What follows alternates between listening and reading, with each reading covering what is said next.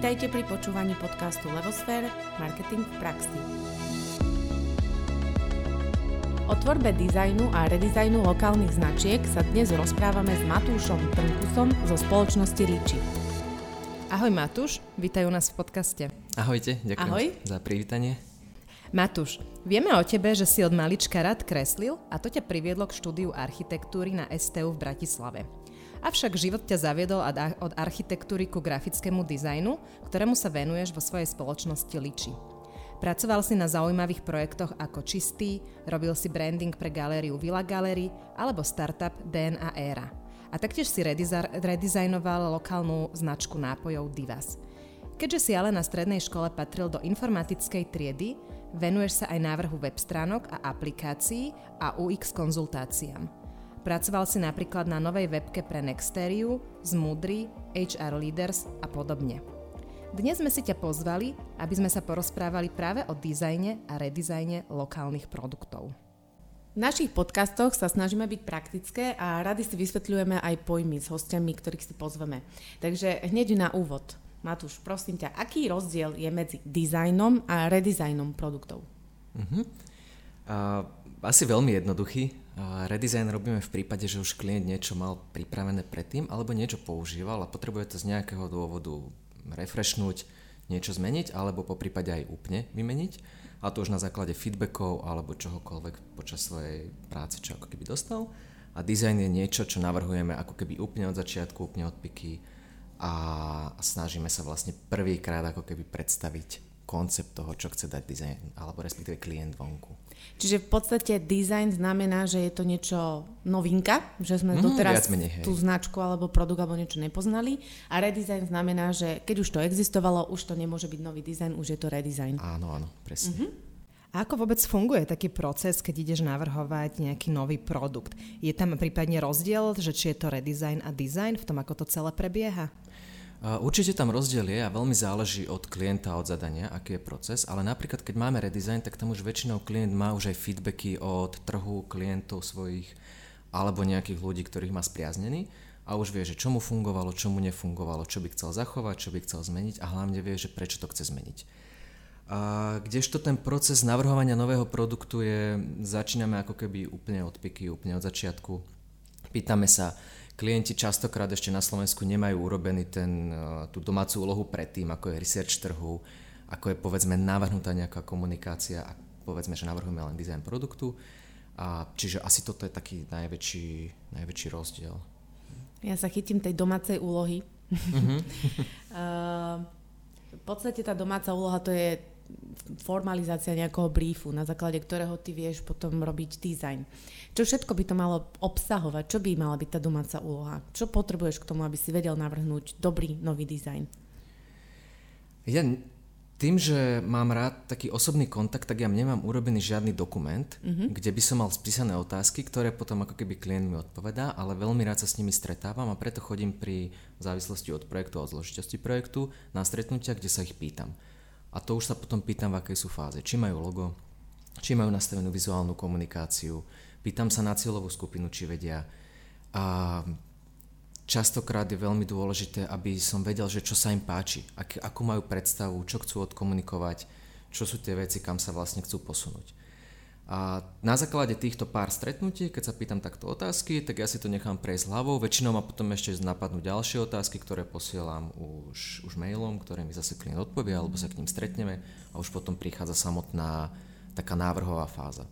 Ale tým, že mám rád osobný kontakt, tak zatiaľ to riešim tak, že sa veľa s tými ľuďmi snažím stretávať a aj navnímať to, mm-hmm. že ako... A vedia klienti, čo chcú? Ako ktorý?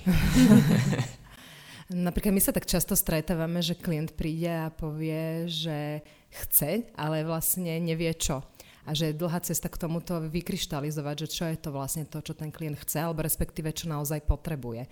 Tak preto sa pýtam, že ako je to s dizajnom, že či tam majú nejakú predstavu, lebo predsa len dizajn je veľmi estetická záležitosť a je to častokrát o tom, že páči, nepáči. Takže ako je to u, u teba, jak to vnímaš s klientami? Mám rôznych klientov, mám klientov, ktorí majú jasnú predstavu, pretože už majú napríklad fungujúce produkty, ktoré im fungujú predtým a teraz prichádzajú s niečím novým a preto asi tak približne vedia, že kam by sa chceli smerovať. A mám klientov, ktorí aj nemajú nič predtým, alebo nejaký, povedzme, že robíme branding a s tým, že majú pre, tiež majú predstavu, že čo by chceli, lebo si našli príklady, veľa popozerali, alebo navštívili povedzme nejaké zahraničné veľtrhy, mm-hmm. páčia sa im nejaké zahraničné produkty, popozerali si, urobili si research. No a potom mám klientov, ktorí to nechajú, že úplne na mňa. Um, čo áno, môže byť ten prípad, že páči, nepáči, ale potom sa stále dopytujem, že aspoň, aspoň ten nejaký štýl, alebo určite, že čo chcú odkomunikovať, štýl, pýtam sa ich aj na cieľovú skupinu a keď aj nemajú zadefinovanú, že nejakým researchom alebo mm. cez, nejakú, cez nejaký dokument, ktorým niekto pripraví, tak aspoň tak zbežne vedia, že koho by chceli mať ako cieľovku a že na koho vlastne ten produkt cieľia. Čiže prakticky to potom dávaš dokopy ako keby na miesto nich. Hej? Ty sa do, dopytuješ, dostaneš nejaké odpovede a snažíš sa si z toho vyselektovať to dôležité, aby si mohol robiť tú kreatívnu činnosť. Viac menej áno. Uh-huh. Uh-huh. A aké všetky časti produktu musíš zohľadniť uh, pri návrhu dizajnu? Napríklad ide sa uviezť na trh nový produkt, treba to čistý, keď sa robilo, tak riešiš tam aj flašu, riešiš aj materiály, uh, ideš napríklad k tlači a hovoríš o tom, či na etikete má byť niekde nejaká raznica, alebo vlastne čo všetko je to, čo ty v rámci toho produktového dizajnu riešiš? Opäť záleží od klienta. A momentálne mám zatiaľ skúsenosti, že uh, je veľmi nákladné vytvoriť vlastnú flašu alebo vlastný vrchnák. Keďže sa musí robiť nejaká forma, ktorá stojí nejaké peniaze, potom sa musí robiť nejaký minimálny odber, ktorý je veľmi náročný už aj pre firmy, ktoré sú relatívne zabehnuté, lebo naozaj, že tam sa bavíme o 10 tisícoch eur. Čiže väčšinou už klienti majú to, čo chcú, na čo chcú navrhnúť etiketu. Hej? Čiže design flaše, vrchnáku, a, alebo čo potrebujú tubusy. Hej? A, ale rád chodím do tlačiarne. Lebo klient chce si tú etiketu, ale už mi nepovie, že chcel by mať nejaký výrez, alebo chcel by mať povedzme parciálny lák alebo UV lák. Toto už navrhujem ja. Čiže veľakrát chodím do tlačiarne, mám to rád chodiť do tlačiarne a častokrát robím aj nátlačky, že aby sme videli, ako to vyzerá dva dní dozadu sme robili nátlačky, kde sme použili striebornú farbu a na základe toho sa rozhodujeme teraz, či pôjdeme do toho alebo nepôjdeme. Nepôjdeme. Ale to sme vlastne videli až na tom nátlačku, lebo na počítači to vyzerá predsa len ináč, ako keď to už klient drží v ruke. Dobre, čiže keď e, zvažujem redesign alebo teda dizajn nového produktu, nemám s tým skúsenosť, tak musím rátať s tým, že je to nejaký proces, ktorý je dlhodobejší, nie je to o tom len, že ty niečo navrhneš, ale že riešia sa tam nuancy aj teda počas tej tlače, že môžem sa rozhodovať medzi striebornou a striebornou, že aj k tomu môže prísť, že potrebujem možno rátať s nejakými natlačkami a tak ďalej. Čiže nie je to len taký proces, že dostanem obrázok, ten sa mi páči a potom to ide do tlače a vyrobí sa to. Môže byť aj tento prípad, ale to sú len veľmi jednoduché veci, ktoré mm-hmm. nepotrebujú nátlačok. Ale často robím nátlačky, lebo predsa len aj keď máme napríklad prípad čistý, že už len fólia, na ktorú tlačia svoje etikety čiernou farbou, tak môže byť matná alebo lesklá. Áno. Čiže už aj to. To je rozdiel. A v podstate to je trošku aj taká poligrafická záležitosť. A v dnešnej dobe je strašne veľa rôznych druhov materiálov aj spôsobov tlače. A je to o tom, že to ovládaš a nejakým spôsobom sa ty rozhodneš podľa pocitu, že aký druh navrhneš alebo ako to prebieha ten výber materiálu a ten návrh rôznych týchto, nazvem to poligrafických záležitostí? No určite neovládam všetky, ja sa ich tiež tak postupne dozvedám. Väčšinou je to tak, keď si pozerám príklady alebo inšpirácie. Čiže tých materiálov, už len papierov, ktoré mám vzorkovníky, tak je no podľa tisícky. mňa, že áno, podľa mňa, že tisícky. A, čiže v podstate buď papier pozriem v vzorkovníku, alebo si nechám poradiť tlačiarom, mám svojho tlačiara, ktorého mám rád alebo potom pozerám príklady, už vidím, že sa mi niečo páči, niečo som niekde videl, takže to ako keby pretransformujem. Mhm.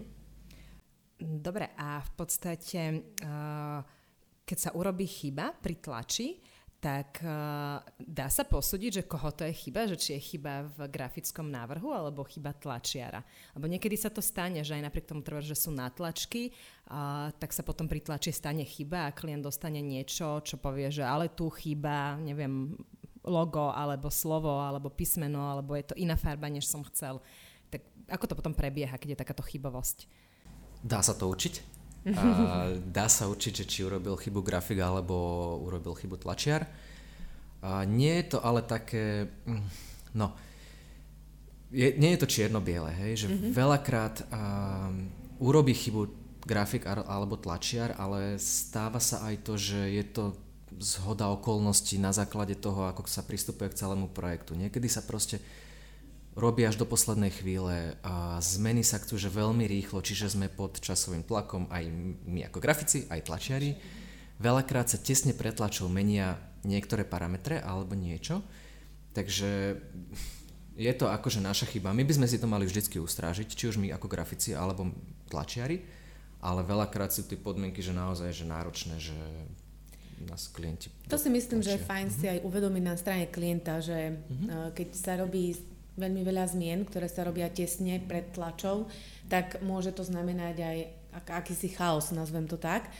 A mm, tam sa asi vyžaduje zodpovednosť všetkých troch strán a vedieť aj to, že hej, mnohí robia tlač a nemajú nátlačky. Nedajú si ten čas na to, že nátlačok ide ku klientovi, tento skontroluje, podpíše, grafik sa pozrie, uh, tlačiar vie, že áno, toto je podpísaný nátlačok, smerom k nemu mám tlačiť uh, tú výrobu a podobne. Čiže uh, ja som rada aspoň za to, že tie nátlačky teda počujem, že sú aktívne a že sa robia a to by som asi chcela podotknúť, že je taká alfa omega toho, aby sa potom na konci vedelo dohľadať, že kde nastala tá chyba ale všetky tri strany by mali byť súčinné určite.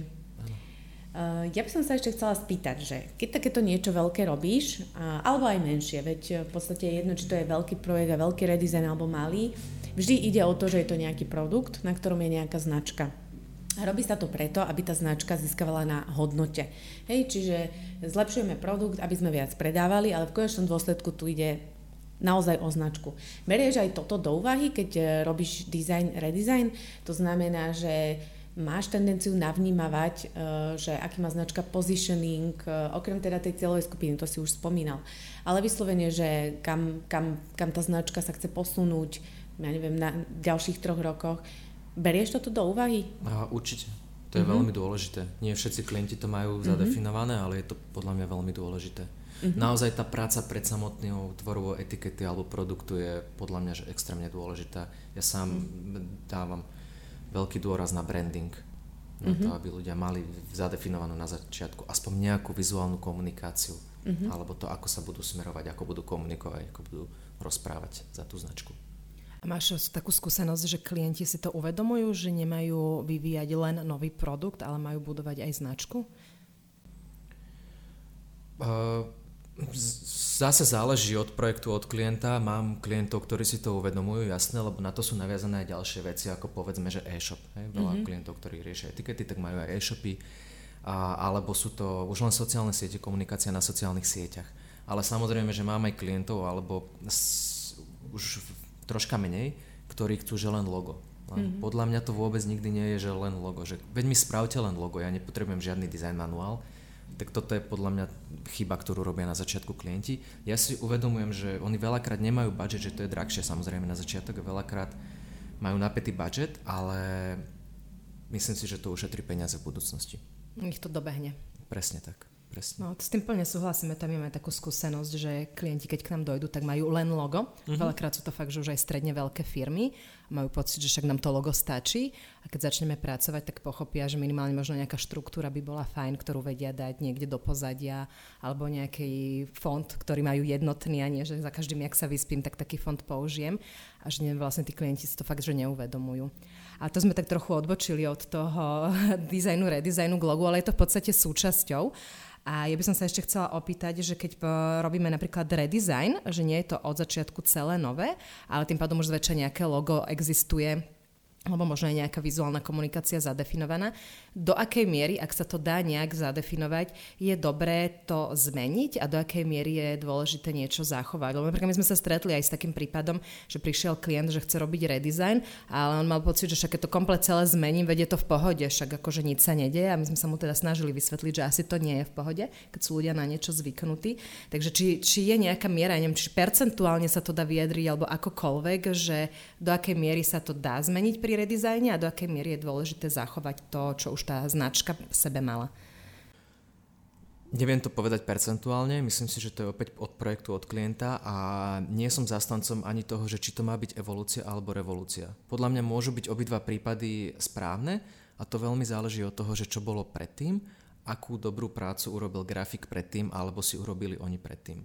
Chápem klientov, ktorí chcú redizajnovať produkt, že úplne, a mohlo sa zmeniť aj to, že napríklad zloženie produktu a už zrazu to získalo nejaké také, že bio značky, alebo je to to, že produkt zmenili úplne a, a výborná je aj akože evolúcia. To znamená, že zachovať prvky aspoň, ktoré si tí ľudia dokážu spájať a refreshnúť to. Čiže môže byť aj ten, aj ten spôsob správny. Myslím si, že tak pocitovo len, že viac percent by asi malo ísť, že evolúcia, predsa len keď tým, že sú klienti na niečo zvyknutí, ak je to úspeš, úspešná značka, tak, tak si myslím, že evolúcia je lepší spôsob. Um, ja v mojej skúsenosti, čo viem, tak fakt notoricky známe značky, ktoré majú vysokú znalosť, tie vedia veľmi utrpieť revolúciou. Stalo sa nám to aj v Coca-Cole, stalo sa nám to aj v Heinekene, pri niektorých značkách, kde sme chceli urobiť promočný produkt, a tá promočná etiketa bola tak vzdialená tej generickej, že ľudia si nemysleli, že to je ten produkt. A výrazne to ovplyvnilo predaj smerom dole. Mm. To znamená, že áno, je to asi od situácie k situácii a treba to dobre zvážiť, lebo môže to naozaj mm, priniesť aj neočakávané negatívne výsledky zbytočné. Určite áno a preto je podľa mňa veľmi dôležité si uvedomiť, že čím lepšiu prácu robíte na začiatku, tak tým sa vyhnete viac takýmto chybám, chybám, keď už budete veľký a keď už to bude nákladnejšie, ako to robiť, lebo naozaj, že Coca-Cola je tak veľká, mm-hmm. že to môže zatriasť predajom. Mm. Ale v prípade, že máte menšie predaje, tak uh, zmeniť dizajn alebo upraviť ho troška viac si myslím, že je schodnejšie. Áno. Ale keď to urobíte dobre predtým, tak sa tomu dá vyhnúť a mm-hmm. môžete potom ísť naozaj že len evolučne. Upravať mm-hmm. veci, ktoré fungujú, nefungujú Čiže asi najlepšie je sa dobre pripraviť e, hneď, keď niečo idem robiť, urobiť to dôkladne, radšej viac investovať a potom nemusím myslieť na redesign, mm-hmm. ale urobím už ten samotný dizajn tak dobre, že mi vydrží roky, hej? Tak, tak, to je ide- ideálne. Ideálny stav, dobre. A koľko návrhov pripravuješ k jednému zadaniu? Pripravujem tak 2-3 návrhy. Podľa toho, že ako je zadefinované, zadefinované to zadanie, ako, ako má klient predstavu a či má jasnejšiu predstavu alebo nie. Takže podľa toho. Mm-hmm. A máme nejaký proces, alebo vieš povedať nejaký proces, podľa ktorého sa klienti potom rozhodujú, že dostanú 2-3 návrhy a že od čoho záleží, čo si vyberú, alebo ako to prebieha ten ich rozhodovací proces? No čím má klient lepšie zadefinované parametre, tak tým je to vecnejšie, mm-hmm. tak tým si to dokáže prejsť a odpovedať na otázky, ktoré si predtým položil. A čím to má menej zadefinované, tak tým je to viac také pocitové. Mm-hmm. A páči, nepáči, čo je chyba napríklad podľa mňa na Slovensku, čo sa týka tvorby dizajnu. Mm-hmm. Veľakrát to je páči, nepáči. Ja viem, že dizajn je veľmi dôležitý, alebo emocionálna stránka je veľmi dôležitá pri dizajne, mm-hmm. však ľudia sa na základe toho aj časti, časti rozhodujú, že fľašu, ktorú navrhnem, tak si zoberiem do ruky a čítam až potom, ako ma zaujala. A, ale keď, to mám, keď mám lepšie zadefinované, tak sa rozhodujem vecnejšie. No my v Lavosfer používame taký výraz, že Inštitút chodbového prieskumu. A to je presne o tom, keď e, neriešim ten dizajn so svojou potenciálnou, teda cieľovou skupinou, pretože na ňu chcem adresovať svoj produkt, ale riešim ho s každým možným, koho stretnem a potom e, častokrát je klient zmetený, lebo každého, koho stretnem, mu povie niečo diametrálne odlišné a tým pádom on to vyhodnotí za zlé, pričom práve mohol e, minúť svoju príležitosť práve len kvôli tomu, že to nemá sofistikované že nerieši to, že na začiatku som mal nejaký cieľ a teraz mám tu pred sebou tri návrhy dizajnu, ktoré ciele mi to splňa, ktoré nie a sofistikovane dať feedback. Dávať si feedback od cieľovej skupiny je vynikajúce. My to teraz robíme pri jednom novom mm-hmm. produkte a máme len, že už teraz dva návrhy, už sme prešli do dvoch návrhov a pýtame sa cieľovky, štyri otázky a uvidíme, čo z toho vypadne. A už z toho vypadli aj nejaké, nejaké zmeny, takže to je výborné. To je ideálny stav, to... Mm, to je ideálny klient. Áno. Mňa by tak zaujímala jedna vec, lebo vlastne uh, Sama som sa stretla, keď som začala robiť úplne že v marketingu, marketingu prvýkrát s tým, že a, som dostala podklady v rôznych formátoch a vlastne som z toho mala ako keby chaos. Samozrejme, rokmi sa to človek naučí, ale že skúsme vysvetliť vlastne, že v, čo je to jaký je, alebo jaký je rozdiel medzi JPGčkom, PSDčkom, AIčkom, oč, PNGčkom, od čoho to záleží, vlastne aká je koncovka toho formátu a k čomu možno tie jednotlivé formáty slú, o, slúžia a v čom by ten klient vlastne mal dostať alebo dostáva aj tieto o, návrhy. Respektíve jedna vec je návrhy a druhá vec je potom už data na tlač. No tých formátov je strašne veľa. Uh, taký základ, v čom robia grafici, asi je, sú Adobe programy. To znamená, že Photoshop, ktorý má príponu PSD, potom ten je na rastrovú grafiku, na upravovanie fotiek mm-hmm. a, a podobné. Potom je uh, Illustrator, mm-hmm. to je krivkový alebo vektorový uh, grafický program, ten má príponu AI, alebo v prípade, že to chcete posielať ďalšiemu klientovi, tak ideálne EPS, aby zachoval všetky nalinkované prvky, ktoré tam sú, napríklad fotky, loga, ak to máte niekde, určite to máte niekde nalinkované. Mm-hmm. A ak sa bavíme o logu, o brande, tak určite by mal klient dostať uh, JPG, to znamená, že logo na bielom pozadí. Mm-hmm. Určite dostane PNG, kde nebude mať pozadie, to znamená, že bude mať ako keby to logo uh, vystrihnuté. Mm-hmm. A tam už dostane potom farebnú verziu, čierno-bielú verziu. Uh, určite by mal dostať krivkový formát pdf mm-hmm a s tým vedia pracovať viac menej všetci. No a potom to veľmi záleží. Napríklad záleží to, soci- banery na sociálne siete je dobré odozdávať v PNG formáte, pretože je kvalitnejší, čo sa týka zobrazovania. Už mm. neviem prečo, presne, že prečo na sociálnych sieťach, ale je to, je to tak. A to AIčko nám slúži na čo? Um, vektorová grafika. To znamená, aby sme napríklad vytvorili logo alebo grafiku, ktorú vieme na, už len že scalovať absolútne do obrovských čísel. Mm-hmm. Keby, sme k tým, keby sme nejakým logom, ktoré je vytvorené v AIčku, mm-hmm. v mhm. krivkách chceli obaliť zem, tak to dokážeme. Mm, použil si uh, dva také pojmy, Matúš, že rastrová grafika a potom krivková, respektíve vektorová grafika. Vieš nám vysvetliť, v čom je rozdiel? A základný rozdiel je v tom, že rastrová grafika je vlastne tvorená pixelmi, Hej, to znamená, že v prípade zväčšovania napríklad fotiek alebo tak v prípade, že ich nemáme v dostatočnej kvalite, nedokážeme zachovať kvalitu.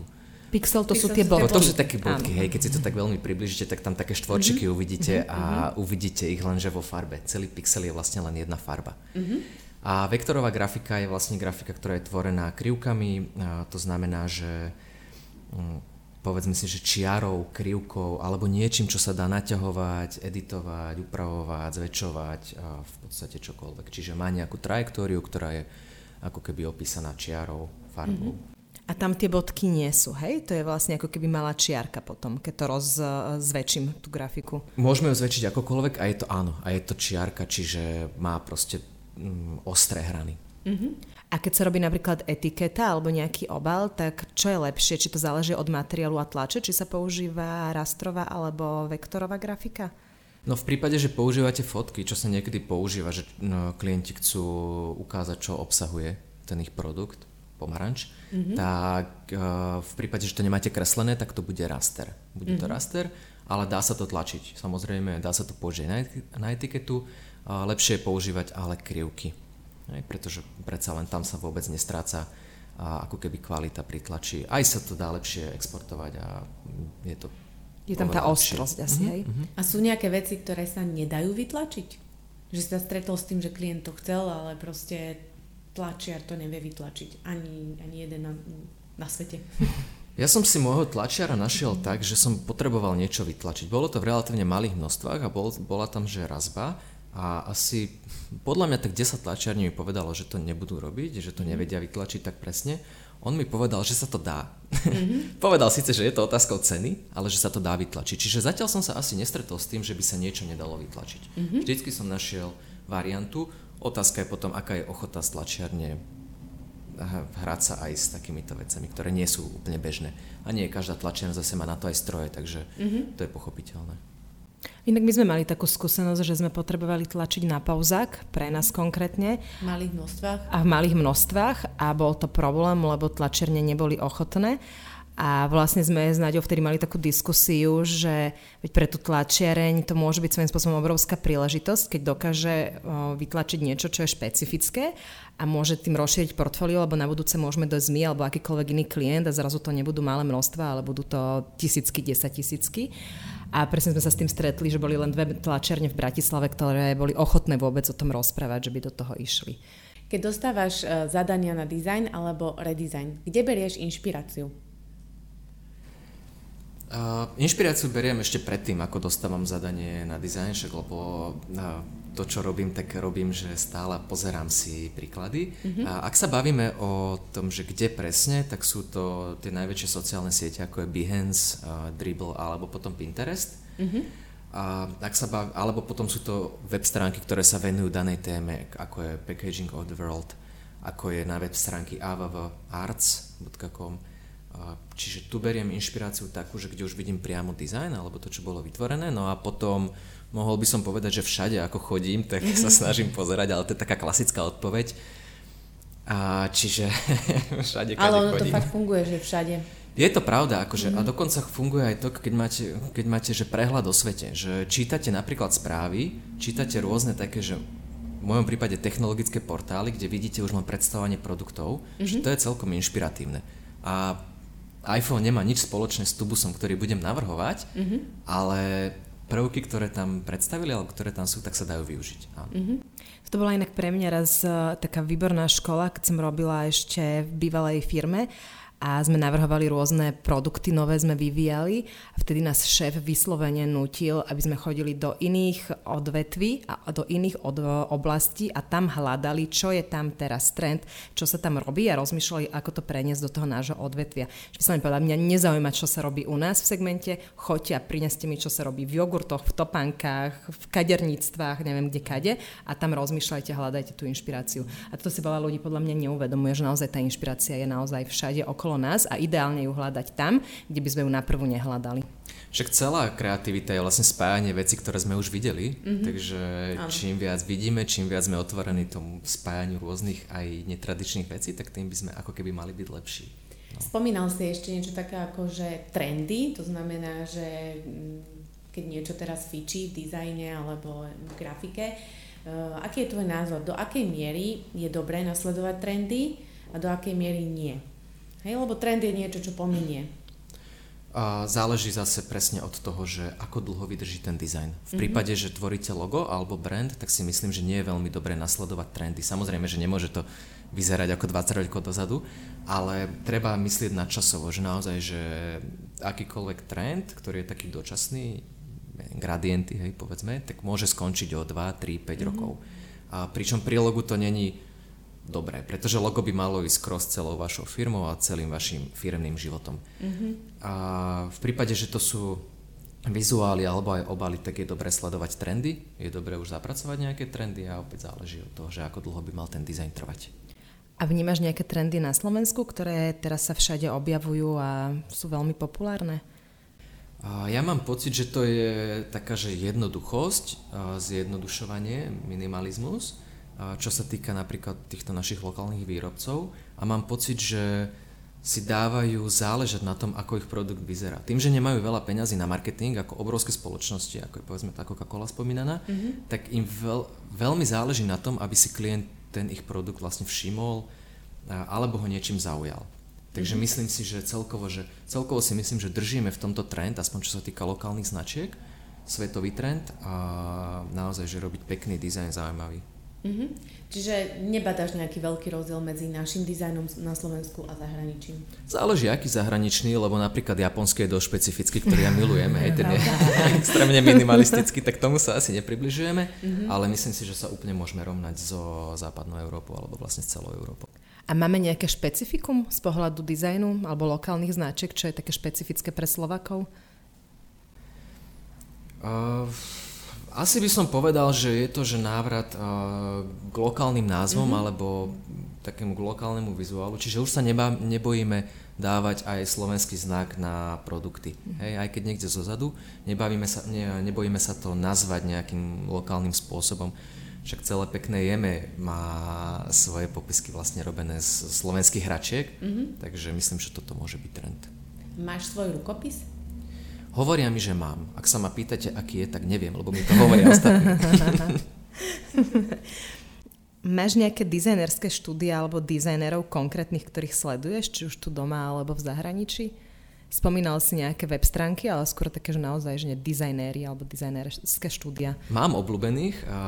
jeden je Martin Bajaník, ten je mm. podľa mňa že výborný a on robí práve to spomínané Jeme. Jeme. Hej. A robil aj krásny teraz redesign Edokinu, čo sú také reštaurácie a, a začína, alebo vlastne on sa tak presadil štúrom. konceptom kaviarni Štúr, ktoré boli tiež výborné. Mm-hmm. A čo sa týka ešte obalového dizajnu, tak podľa mňa to je Pergamen Studio z Trnavy. Tí sú vynikajúci, ale tí už robia asi veľké zákazky, mm-hmm. respektíve úplne že veľké. A čo sa týka napríklad takého, že UX alebo webových aplikácií, tak to je taká neznáma firma, že Platform, oni sú podľa mňa, že vynikajúci, sú už svetoví, na Slovensku ešte menej známi, ale sú že úžasní, sú asi najlepší na tvorbu. A to sú Slováci? To sú Slováci. Platform? Platform. Mm-hmm. Mm-hmm. Dokonca si vytvorili už aj vlastný cowork, akože naozaj sú mm-hmm. že mhm. vychytaní len a robia už svetové produkty, svetové projekty. Sú Slováci ochotní zaplatiť za dobrý dizajn? Dúfam, že áno, ale ináč ako ktorý. a v prípade, že je to produkt, tak e, tá náchylnosť zaplatiť dizajn je väčšia. Mm-hmm. To, čo majú podľa mňa problém zaplatiť sú naozaj loga a vizuálne komunikácie, brand manuály. Hej.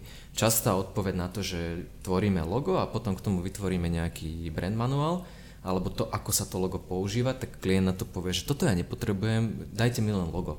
Mm-hmm. Hej, ale podľa mňa to absolútne nie je o tom. A toto si práve nevedia klienti do tohto nevedia investovať. Nevedia, že akú to má hodnotu. A poďme to trochu teda objasniť, lebo robíme tie podcasty na to, aby sme trošku aj edukovali a rozširovali tie znalosti o marketingu, tak je to taká ideálna príležitosť ním vysvetliť vlastne, že na čo ten brandbook slúži, alebo design manuál a aká je tá jeho hodnota. Vieš nám to tak priblížiť? Tak ono samotné navrhovanie loga, keď chce niekto logo, tak to není o tom logu a o tých farbách a o tom fonte, aký sa použije, ale je to o tom, že ako to používate potom. Čiže ako používate to logo, ako používate tie farby, ako používate tie fonty, ako používate tie prvky, ktoré ten dizajner navrhne. A toto je presne to súčasťou toho brand manuálu. To znamená, že vy dostanete ako vaše logo vyzerá napríklad na rôznych aplikáciách, ako bolo tvorené, aké sú farby, lebo už aj farby majú rozlíšenie na obrazovky, na tlač a potom veľkoformátovú tlač, alebo respektíve vo veľkých množstvách.